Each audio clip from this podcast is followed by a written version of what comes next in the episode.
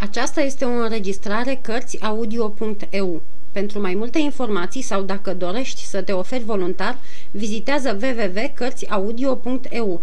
Toate înregistrările Cărțiaudio.eu sunt de domeniu public.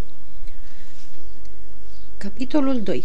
Tatăl vitreg Mă apropiasem să-l îmbrățișez și eu, dar m-a oprit cu vârful bățului. Cine e ăsta? Tu mi spuseseși... Ți-am spus, da, dar nu e adevărat, fiindcă... A, nu e adevărat! A făcut câțiva pași spre mine cu bățul ridicat, iar eu m-am dat fără să vreau înapoi. Ce făcusem? De ce eram vinovat? De ce mă primea astfel când eu mă duceam să-l îmbrățișez? N-am avut vreme să lămuresc aceste felurite întrebări care se îngrămădeau în mintea mea tulburată. Cum văd eu, vă pregătiți de lăsata secului. Tocmai bine, că mi-e o foame strajnică. Ce-ai de mâncare? Făceam clătite. Văd, dar nu o să dai clătite unui om care a bătut zece leghe. Vezi că n-am nimic, nu te așteptam. Cum nimic? N-ai nimic de mâncare? Și se uita împrejur. Uite unt. Apoi a ridicat ochii în tavan spre locul unde altădată spânzuram slănina. Dar cuiul de mult era gol, iar de pe grindă n-atârnau acum decât câteva funii de ceapă și de usturoi. Uite ceapă, a zis el dând jos cu bățul o funie. Patru-cinci cepe și o bucată de unt ne ajung pentru o ciorbă. Dă încolo clătitele și prăjește-ne ceapa în tingire. Cum? Să ia clătitele din tingire? Dar bătrâna n-a răspuns nimic. Din contră, s-a grăbit să facă ce-i ceruse bărbatul, pe când el se așeza pe o bancă din colțul vetrei. Eu nu îndrăzneam să mă mișc din locul unde mă trimisese bastonul și, sprijinit de masă, mă uitam. Era de vreo 50 de ani, cu un chip aspru și încruntat la vedere. Avea capul înclinat pe umărul drept din cauza rănii avute și beteșugul acesta îi făcea înfățișarea mai neplăcută. Bătrâna puse tigaia pe foc. Da ce? Cu bucățica aia de unt o să faci ciorba?" Și, luând el singur farfuria pe care era untul, a trântit în tigaie toată bucata. Nu mai rămânea nimic pentru clătite. Negreșit că, în orice alte împrejurări, m-ar fi mișcat această catastrofă. Acum însă nu mă mai gândeam nici la clătite, nici la plăcintă. Gândul care îmi stăpânea mintea era că omul acela, atât de aspru, mi-era tată. Tatăl meu, așa îmi ziceam într-una fără să vreau. Nu mă întrebasem niciodată lămurit ce înseamnă un tată și, nedeslușit, instinctiv, credeam că tatăl e o mamă cu glas mai gros, dar, uitându-mă acum la cel care mi căzuse din cer, parcă mă cutremura un fior dureros. Voisem să-l îmbrățișez și mă gonise cu bățul. Pentru ce? Bătrâna nu mă gonea niciodată când mă duceam să o sărut, ba încă mă lua în brațe și mă strângea. Decât să stai așa, parcă ai fi înghețat, mi-a zis el, mai bine pune farfuriile pe masă. M-am grăbit să-l ascult. Ciorba era gata și după ce bătrâna a turnat-o în farfurii, el s-a pus la masă și a început să mănânce, oprindu-se câteodată ca să se uite la mine. Eram așa de tulburat și de sfios că nu puteam mânca și mă uitam și eu la el, dar pe furiș, lăsând ochii în jos când se întâlneau cu ai lui. Tot așa puțin mănâncă totdeauna?" a întrebat el deodată, întinzând lingura spre mine. Ba nu, mănâncă bine." Atunci cum? Dacă n-ar mânca deloc, negreșit că n-aveam poftă de vorbă și nici bătrâna nu era mai pornită pe taifas. Umbla de colo până acolo, împrejurul mesei, cu grijă să-și slujească bărbatul. Zi, nu ți-e foame?" m-a întrebat el. Nu. Atunci du-te de te culcă și vezi să dormi iute, că de nu mă supăr." Bătrâna mi-aruncă o privire care îmi zicea să ascult fără vorbă, dar sfatul era de prisos, căci n-aveam de gând să mă răzvrătesc. Cum se vede prin multe case țărănești, bucătăria noastră ne era în același timp și o daie de culcare. Lângă vatră era tot ce servea la mâncare. Masa, copaia și dulapul. Într-un colț, patul bătrânei, iar în celălalt al meu, ca un fel de laviță cu perdele de pânză roșie. M-am grăbit să mă dezbrac și să mă culc. Dar să dorm era altceva. Nu doarme cineva pe poruncă. Doarme fiindcă e somn și n-are griji. Mie nici somn nu mi-era și nici liniștit nu eram. Din potrivă, foarte neastâmpăr și foarte nenorocit. Cum era omul acela, tatăl meu? Și de ce se purta așa aspru? Cu nasul lipit de perete, mă sileam să migonesc gândurile și să adun cum îmi poruncise, dar mi-era peste putință.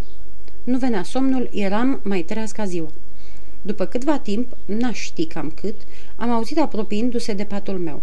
După pașii rari, greoi și târâiți, am cunoscut numai decât că nu e bătrână. O respirație ușoară mi-a atins părul. Dormi?" m-a întrebat un glas înăbușit. Nu eram nebun să răspund, căci grozavele cuvinte mă supăr tot timpul răsunau în ureche. Doarme, a șoptit bătrâna. Așa e totdeauna. Cum se culcă, adoarme. Poți vorbi fără frică. Bineînțeles că ar fi trebuit să spun că nu dorm, dar n-am îndrăznit. Mi se poruncise să dorm și nu dormeam. Făceam deci rău că nu spun. Cum stai cu procesul?" a întrebat bătrâna. L-am pierdut. Judecătorii au pretins că rău am făcut stând sub schele și că antreprenorul nu-mi datora nimic. Și, odată cu vorbele din urmă, a dat un pumn în masă și s-a pus în jure bătând câmpii. Pierdut și procesul, pierdut și banii, și schilod, și sărac. Asta e. Și parcă nu mi-ar fi fost destul când intru aici, dau de un copil. Ia să faci bine să-mi spui de ce n-ai făcut ce ți-am spus. Fiindcă n-am putut. Nu l-ai putut duce la copiii găsiți? Nu-și poate părăsi cineva un copil pe care l-a hrănit la sân și-l iubește. Nu era copilul tău. Aș fi vrut să te ascult, dar s-a întâmplat de s-a îmbolnăvit.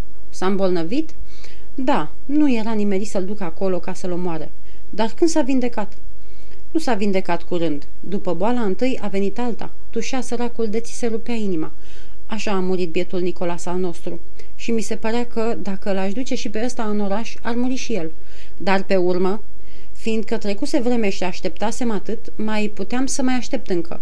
De ce vârstă e acum? De opt ani. Ei, o să se ducă acum la opt ani, unde trebuia să se ducă atunci și tot așa nu o să-i placă. Nu, Gerom, să nu faci asta. Și de ce nu? Crezi că îl putem ține așa într-una? A urmat o tăcere și am putut respira, căci emoția mă strângea de gât, gata să mă înnăbușe. Pe urmă, bătrâna a urmat. Cum te-a schimbat Parisul. Înainte nu vorbea așa. Poate, dar ce știu bine e că, dacă m-a schimbat Parisul, m-a și schilodit. Cum să câștig acum viața mea, a ta și a lui? Bani nu mai avem. Vaca am vândut-o. Putem noi, când nu avem ce mânca, să hrănim și un copil care nu e al nostru? E al meu. Ba nici al tău. Nu e copil de țăran. Mă uitam la el când mâncam, e slab, plăpând, fără brațe, fără picioare. E cel mai frumos copil din sat. De frumos nu zic, dar de zdravă în cârpă. Și la muncă nu trebuie umeri ca ai lui. Ăsta e copil de oraș și cu copiii de oraș n-avem ce face aici. E foarte cu minte, deștept ca o pisică și are și o inimă bună. O să lucreze pentru noi. Până atunci o să lucrăm noi pentru el și eu nu mai pot. Dacă lor cere părinții, ce o să spui? Ce părinți? Are părinți? Dacă ar avea, l-ar fi căutat și de opt ani l-ar fi găsit. Nu e vorbă.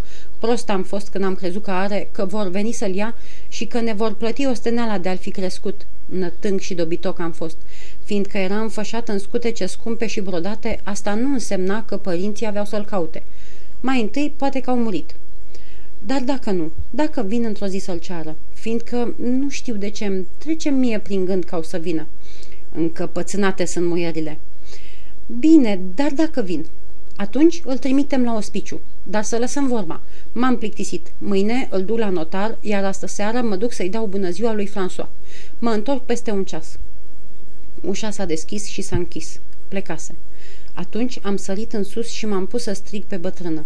A, mamă! A dat fuga la patul meu. O să mă las să mă ducă la ospiciu? Nu, dragă Remi, nu. Și m-a sărutat drăgăstos, strângându-mă în brațe. Dezmierdarea ei mi-a înapoiat curajul și lacrimile mi s-au oprit. Va să zic că nu dormeai?" m-a întrebat ea încet. Nu e vina mea." Nu te dojenesc. Și ai auzit, dar ce a spus Jerome?" Da, că nu-mi ești mamă, dar nici el nu mi-e tată." N-am rostit cuvintele acestea cu același glas, căci, pe cât eram de îndurerat că ea nu mi-e mamă, atât, mai bucura, atât mă bucuram, mă mândream chiar să știu că el nu mi-e tată, pricinuind astfel în mine o contrazicere de sentimente care mi-a tremurat vocea. Dar bătrâna părea că n-a prins de veste. Poate ar fi trebuit, mi-a zis ea, să-ți spun și ție adevărul, dar erai așa de mult copilul meu încât nu-ți puteam spune, fără cauză, că nu eram adevărata ați mamă. Pe cea adevărată ai auzit, micule, că nu o cunoșteam. Mai trăiește sau nu, nu știm. Într-o dimineață, la Paris, pe când Jerome se ducea la lucru, trecând pe o stradă cu numele Avenue du Breteuil, uh, Breteuil, stradă, la, stradă largă și semănată cu pomi, a auzit țipetele unui copil. Păreau că vin din căscătura porții unei grădini. Era prin februarie spre ziua. S-a apropiat de poartă și a dat peste un copil culcat în prag. Pe când se uita în prejurul lui ca să cheme pe cineva, a văzut un om care fugea printre copaci. Fără îndoială, omul acela se ascunsese acolo ca să vadă dacă va găsi cineva copilul pe care chiar el îl pusese în pervazul porții. Ei, ce să facă Jerome? Mai ales că copilul chirăia din răsputeri ca și cum ar fi priceput că-i venise un ajutor și că nu trebuia să-l scape. Tot gândindu-se ce să facă, l-au ajuns din urmă alți lucrători și s-au hotărât să ducă copilul la poliție. Până acolo a țipat într-una. Pe semne era frig. Dar, pentru că la secție era foarte cald și țipetele tot nu conteneau, s-a gândit că poate i-o fi foame și s-au dus să caute o doică spre a-i da să sugă. Când a venit doica, s-a repezit ca un lup, așa flămând era, și l-au dezbrăcat în fața locului. Era un băiețel frumos de vreo 5-6 luni, rumen, grăsuț și voinic. Scutecele și rufăria, rufăria în care era înfășat arătau că are părinți bogați. Era deci un copil furat și cel puțin așa a tălmăcit comisarul. Ce era de făcut? După ce a scris tot ce spusese Jerome, precum și cum se găseau atât copilul cât și rufele care erau însemnate, comisarul a spus că o să-l trimite la ospiciul copiilor găsiți, dacă niciunul din cei de față nu voia să-l ia la el. Era, cum ți-am spus, copil drăguț, sănătos, zdravăn, ușor de crescut. Părinții, care nici vorbă că aveau să-l caute, ar fi răsplătit cu dărnicie pe cine l-ar fi îngrijit. Și atunci Jerome a spus că se însărcinează el să-l ia și i l-au dat. Tocmai aveam și eu un copil de aceeași vârstă, dar nu era mare lucru pentru mine să alăptez doi. Și uite cum am devenit mama ta. Ah, mamă, peste trei luni mi-a murit copilul și atunci m-am lipit și mai mult de tine. Am uitat că nu ești cu adevărat al meu. Din păcate, Jerome n-a uitat și, când a văzut, după trei ani, că părinții nu te caută sau nici cel puțin nu te-au găsit, a vrut să te ducă la ospiciu și ai auzit de ce nu l-am ascultat. A, nu, nu la ospiciu, am strigat eu, agățându-mă de ea. Te rog, nu la ospiciu. Nu, copilule, nu te las. O să potrivesc eu. Jerome nu e om rău. O să vezi. Necazurile, frica de nevoi l-au întărătat. Vom lucra. Vei lucra și tu cu noi. Da, fac orice. Numai nu la ospiciu.